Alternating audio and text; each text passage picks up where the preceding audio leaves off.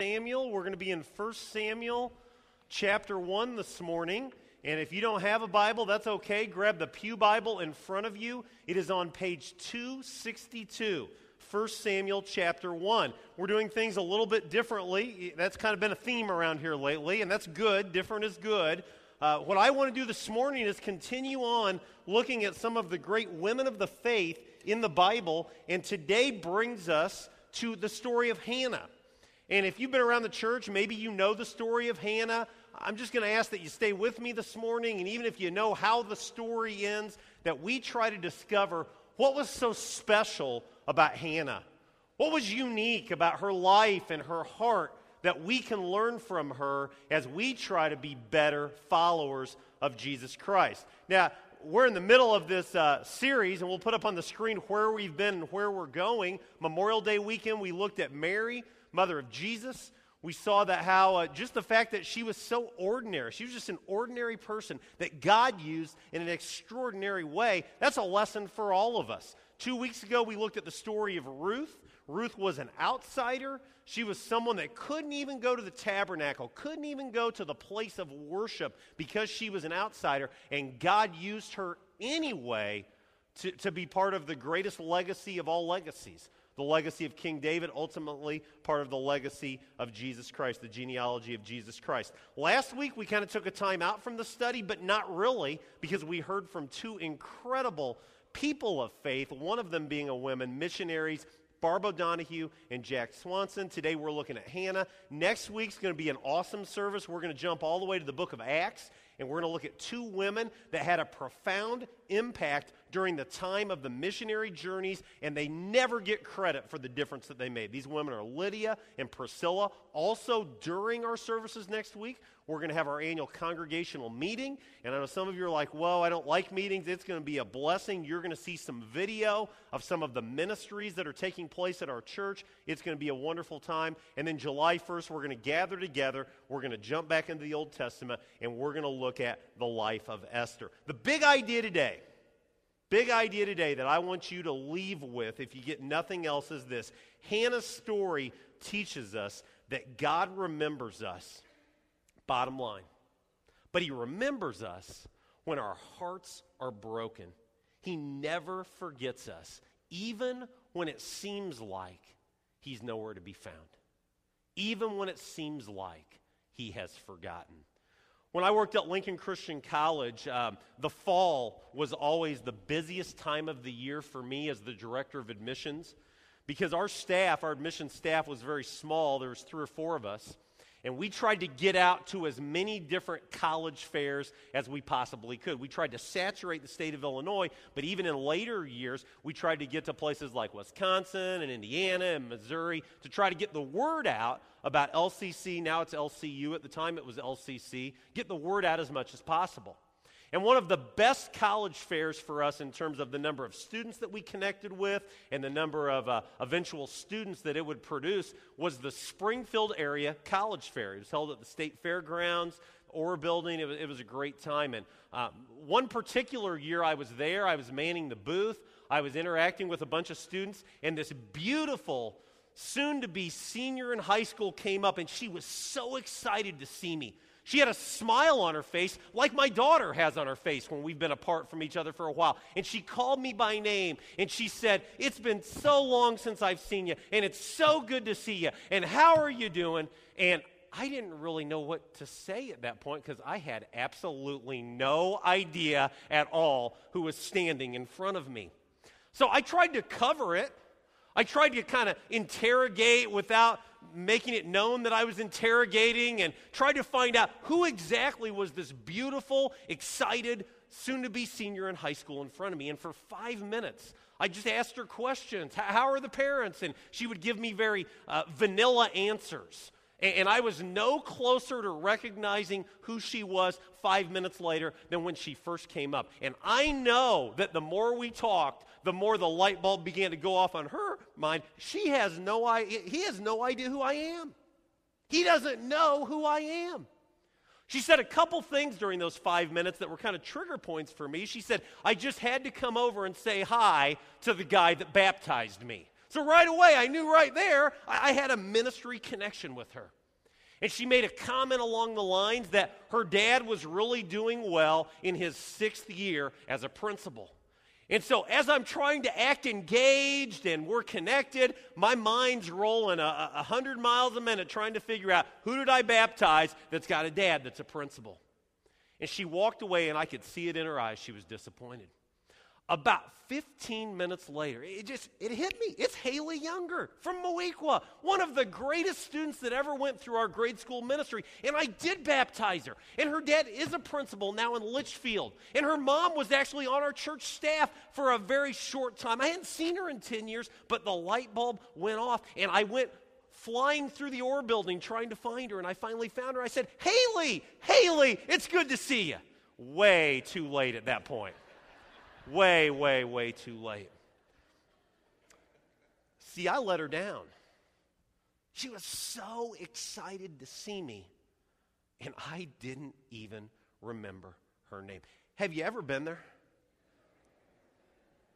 You're at Walmart, you're at the restaurant, maybe you're on vacation, and someone is so excited to see you, and they call you by name, and you have absolutely no idea at all who they are. You can't come up with it at that point in time. Maybe you never will. I think that for a lot of us, that's how we think God works in our life at times.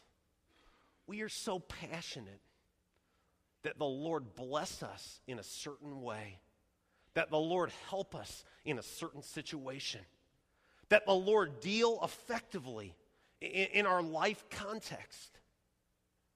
And as the days unfold and the weeks unfold and the, the years unfold, we think to ourselves, does he remember me? Because if he remembers me, why isn't he acting? If he remembers me, why is this thing not getting any better? Well, that's Hannah's story. And we're going to look at it this morning. And as we look at it, I, I, I want to unfold three truths from 1 Samuel chapter 1. And this isn't rocket science, you'll pick it up in the text. But truth number one is this God remembers you even when your heart is broken. Truth number two, God remembers us in the midst of our prayers. Truth number three, God remembers us after our prayers have been answered. Let's look at these one at a time. Number one, God remembers us even when our hearts are broken. 1 Samuel chapter 1, beginning with verse 1. Let's read God's word together. It says, There was a certain man from Ramathaim, a Zuphite from the hill country of Ephraim, whose name was Elkanah, son of Jehoram, son of Elihu, son of Tohu, son of Zuph, an Ephraimite. He had two wives, one called Hannah, the other Peninnah. Peninnah had children, Hannah had none. Year after year, this man went up from the town to worship and sacrifice to the Lord Almighty at Shiloh, where Hophni and Phinehas, the two sons of Eli, were priests of the Lord. And whenever the day came for Elkanah to sacrifice, he would give portions of the meat to his wife Peninnah and to all of her sons and daughters. But to Hannah, he gave a double portion because he loved her and the Lord had closed her womb. And because the Lord had closed her womb, her rival kept provoking her in order to irritate her. This went on year after year. And whenever Hannah went up to the house of the Lord, her rival provoked her till she wept. She would not eat.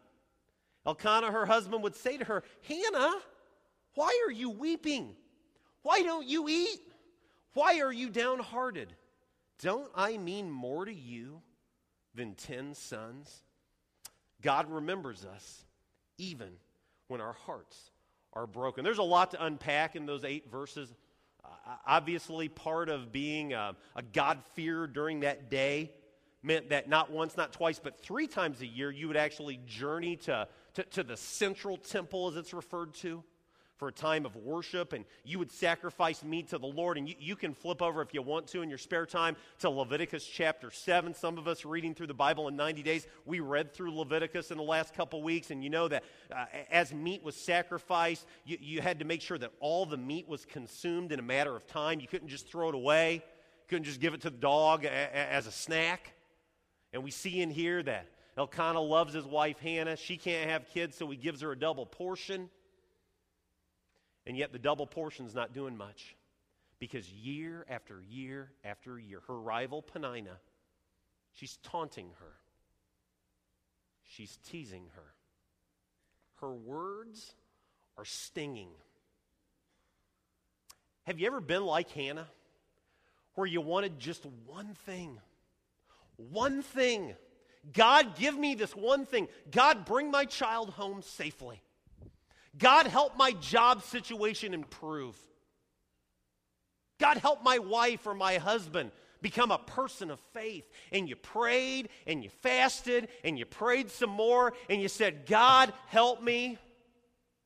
And that one thing didn't seem to get any better. That one thing didn't seem to improve. See, Hannah wanted just one thing. She wanted a baby. She lived in a house full of babies full of children, sons and daughters. She didn't have her own. She said, God, just give me a child. God, just give me a baby. And the text tells us that year after year after year, things didn't improve. Now, if I was a motivational speaker, I might tell Hannah that disappointment is just different clothing for opportunity or that failure is the back door to success. If I were her father, I might tell her to look on the bright side and think of all that you have instead of what you don't. If I was good friends with Hannah, I might be tempted to, to tell her just to hang in there, not to lose hope, to just keep on trying. I might even go and buy her a book or a DVD on infertility. But you know, if I was God, you know what I think I would say? If I was God, I don't think I'd say anything. If I was God, I would know that slogans and formulas and pat answers, they really don't help, do they? When we want that one thing, we're not looking for that pat slogan, are we? And understand this our God and Father knows what it's like to have a broken heart. God knows the special pain of childlessness. It's a great mystery. It's hard for us to understand. But the Bible tells us that while Jesus Christ was on the cross, bearing the sins of the world, paying for your sins and my sins, that the Father poured out on Jesus the wrath for sin that I deserve, that you deserve. And for a terrible moment that carried with it all the weight of eternity, the Father turned away and knew what it was like to lose his only son. And he was willing to do it so he wouldn't lose you and he wouldn't lose me. So understand this morning God hasn't forgotten you when your heart's broken. God hasn't forgotten you when that one thing you want isn't becoming a reality. He knows what it's like to lose what you cherish the most. Well, our story continues. Truth number two God remembers us in the midst of our prayers. Let's go back to our text, 1 Samuel 1. Let's jump down to verse 9. It says, Once, when they'd finished eating and drinking in Shiloh, Hannah stood up. Now, Eli the priest was sitting on a chair by the doorpost of the Lord's temple. In bitterness of soul, Hannah wept much and prayed to the Lord. And she made a vow, saying, O Lord Almighty, if you will only look upon your servant's misery, catch this, and remember me, and not forget your servant, but give her a son, then I will give him to the Lord for all the days of his life, and no razor will ever be used on his head. As she kept on praying to the Lord, Eli the priest observed her mouth. Hannah was praying in her heart, and her lips were moving, but her voice was not heard. Eli thought she was drunk. How long will you keep getting drunk on wine? He said. Get rid of your wine. Not so, my lord, Hannah replied. I'm a woman who's deeply troubled. I'm not, I've not been drinking wine or beer. I was pouring out my soul to the Lord. Do not take your servant for a wicked woman. I've been praying here out of my great anguish and grief. So Eli answered her, Go in peace, and may the God of Israel grant you what you've asked of him. And she said, May your servant find favor in your eyes. And then she went away and she ate something, and her face was no longer downcast. Number two, God remembers us in the midst of our prayers. Look at Hannah's heart in verse 10. It's in your Bible. We're going to put it up on the screen. Look at verse 10. It says, In her deep anguish, Hannah prayed to the Lord, weeping bitterly. Maybe she just couldn't take it anymore. Maybe the months and the years were more than she could bear. Whatever she was doing wasn't working, so she went to the Lord and poured out her heart. Now, what I want you to notice here is what Hannah doesn't do, because some of these reactions are what you and I might want to do in such a situation. First of all, she doesn't go and complain to her husband. She doesn't go and tell him how tough her life is and how awful it is, and woe is me. Maybe it's because there's a disconnect playing out. We don't know. We know that earlier in the text, he said, Hannah, aren't I worth more to you than 10 sons? Her answer, not really. Not really. Notice here that she doesn't try to get even with her rival, Peninnah. Isn't that what many of us would do? She's being mean. She's acting like a really bad word that we don't use in church, so I'm going to get even with her. I'm going to do whatever it takes to try to get even. We don't see that in the text. She doesn't lash out, she doesn't try to get even. Number three, she doesn't even go to her preacher and look for answers or cry, Woe is me. Now, maybe it's because there's a disconnect with Eli the priest. I don't know. She's pouring her heart out to the Lord, and he thinks that she's drunk. Do, do you see the, the reading between the lines here? He's never witnessed something like that before. He's never seen someone so deeply troubled that as they pour out their heart to the Lord, the words aren't coming out. So he just concludes festival time, she's been partying. She's had a little bit too much wine. She's had a little bit too much beer. She doesn't do that. What does she do here? Here's what she does she simply pours out her heart to the Lord. There's a hard lesson, it's a hard lesson for me, that I think we can learn from Hannah's story. And here's what it is. Often, the people that we think are going to understand us the most in a time of great disappointment don't. Often, the people that we expect to sympathize with us, they just turn away. They don't know what to say. So they don't say anything. And that cuts us to the heart. Sometimes we think, as we see the situation unfolding, the crisis we're going through, the tragedy we're enduring, the one thing we're not getting, and our friends and our family and our coworkers are silent, we think they don't like me. They don't love me. They don't understand me.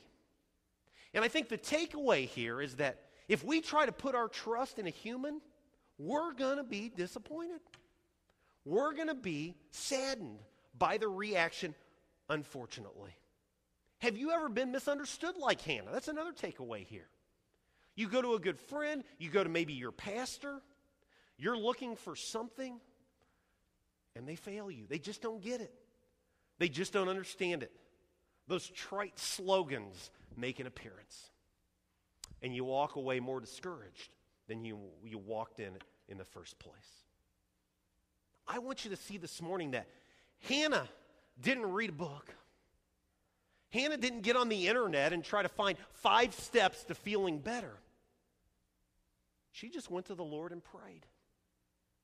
She just went to the Lord and she poured out her heart. She just said, Lord, I'm struggling. I don't understand why I'm struggling. Nobody else understands it. All I have is you.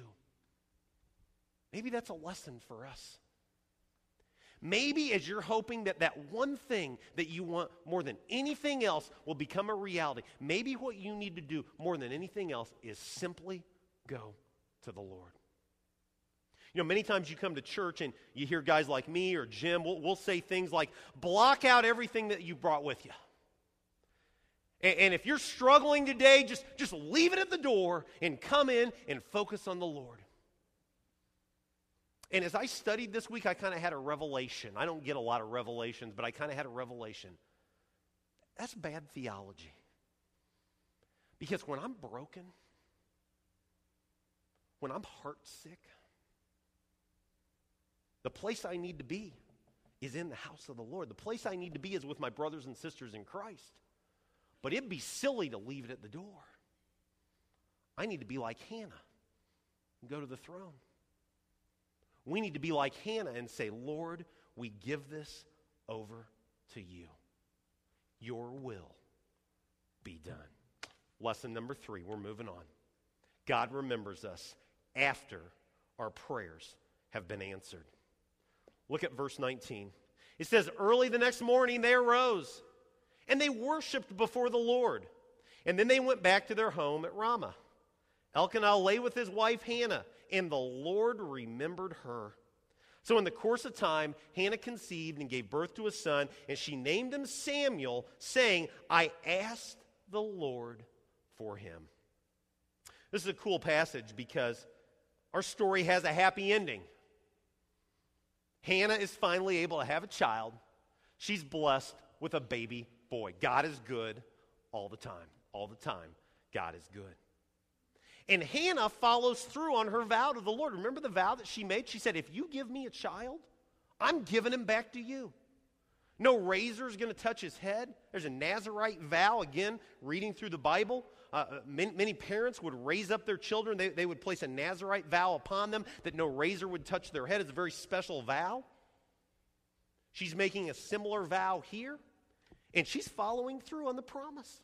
She's saying, Lord, this child is yours. If you were to read this afternoon the rest of 1 Samuel 1 and into 1 Samuel 2, you'll see how that unfolds and what that looks like and the difference that this young boy Samuel will, will eventually become. He will become one of the greatest leaders Israel has ever produced.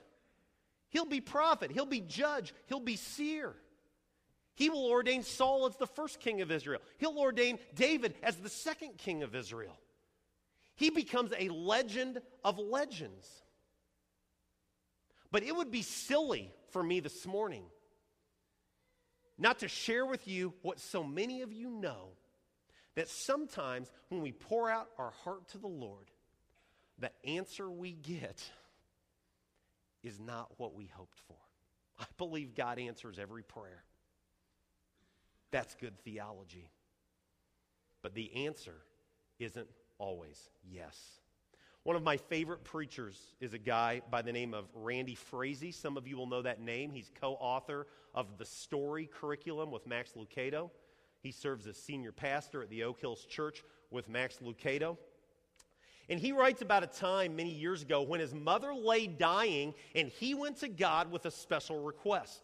In fact, Frazee writes, he didn't make the request once or even twice or even three times, but 50 different times he made the request to the Lord. He knew because he counted, he knew because he was journaling. His request was a very specific one.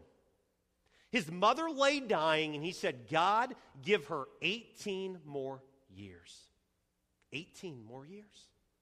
You can do all things. He said he made that request for two reasons. Number one, uh, a newborn niece had just been born and he wanted his mother to be able to see his newborn, the newborn niece graduate from high school. But the other reason is because he'd been studying and preaching from the Old Testament book of Second Kings, and he'd studied the life and specifically the prayer of Hezekiah. You know the story of Hezekiah? Hezekiah lay on his deathbed, tumultuous times for God's people, and Hezekiah said, I can't leave now. I can't go be with you now. Give me 15 more years to save your people. And God answered his prayer. And God gave him 15 more years. So Frazee, one time, two times, three times, 50 times, prayed, God, give mom 18 more years. And Frazee writes that God answered his prayer. He gave his mom 18 more hours. Afterwards, Frazee writes, I had to ask myself the question what's that all about? Doesn't God love me? Haven't I served God like Hezekiah did? Didn't he see my tears when I turned the face to the wall and wept bitterly? He says, Why did God come through for Hezekiah and not for Randy Frazee? We know Randy Frazee's not alone. Someday, a great sermon would be to do a study of all those in the Bible who heard God say no in answer to their request. If you think about it, it'd be a pretty impressive list. That list would include Moses. He asked God to allow him to enter the promised land. He spent 40 years with these whining Israelites, and God's answer was no. David, he begged God to spare the life of his first son with Bathsheba.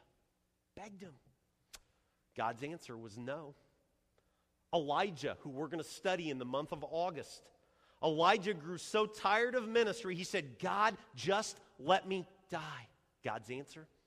No. The Apostle Paul in 2 Corinthians 12 three times said, God, take away my thorn in the flesh, whatever it was. And God's answer was, No. Most amazing of all, Jesus the Christ. When he asked that if all possible the cup of suffering be removed from him, God's answer was no. And so we have to conclude this morning that sometimes the answer that's most consistent with God's plan for my life and your life isn't yes, but sometimes it's no. And although it may not feel like it right now, God's no may actually be more loving than a yes. So, what do we do with 1 Samuel 1? What, what do you take with you this morning on this Father's Day? Three lessons I, I want you to take with you. Number one, understand that God hears our prayers even when it seems like He isn't tuned in or He isn't paying attention. Don't buy the lie of deism. Deism says God started it all in motion and he, he's taken a nap and he's not relevant for our lives anymore. That's a lie. God hears your prayer. Number two, humans, even our very closest friends, even our preachers, even our church leaders, will fail us sometimes when we need them the most. And number three, I want you to see God answers our prayers. God answers your prayers, every single solitary one of them, but not always like we want. That's why I can't pray enough. Lord, not my will, but your will be done. And so, the, the, the, point this morning, what do we take away from Hannah?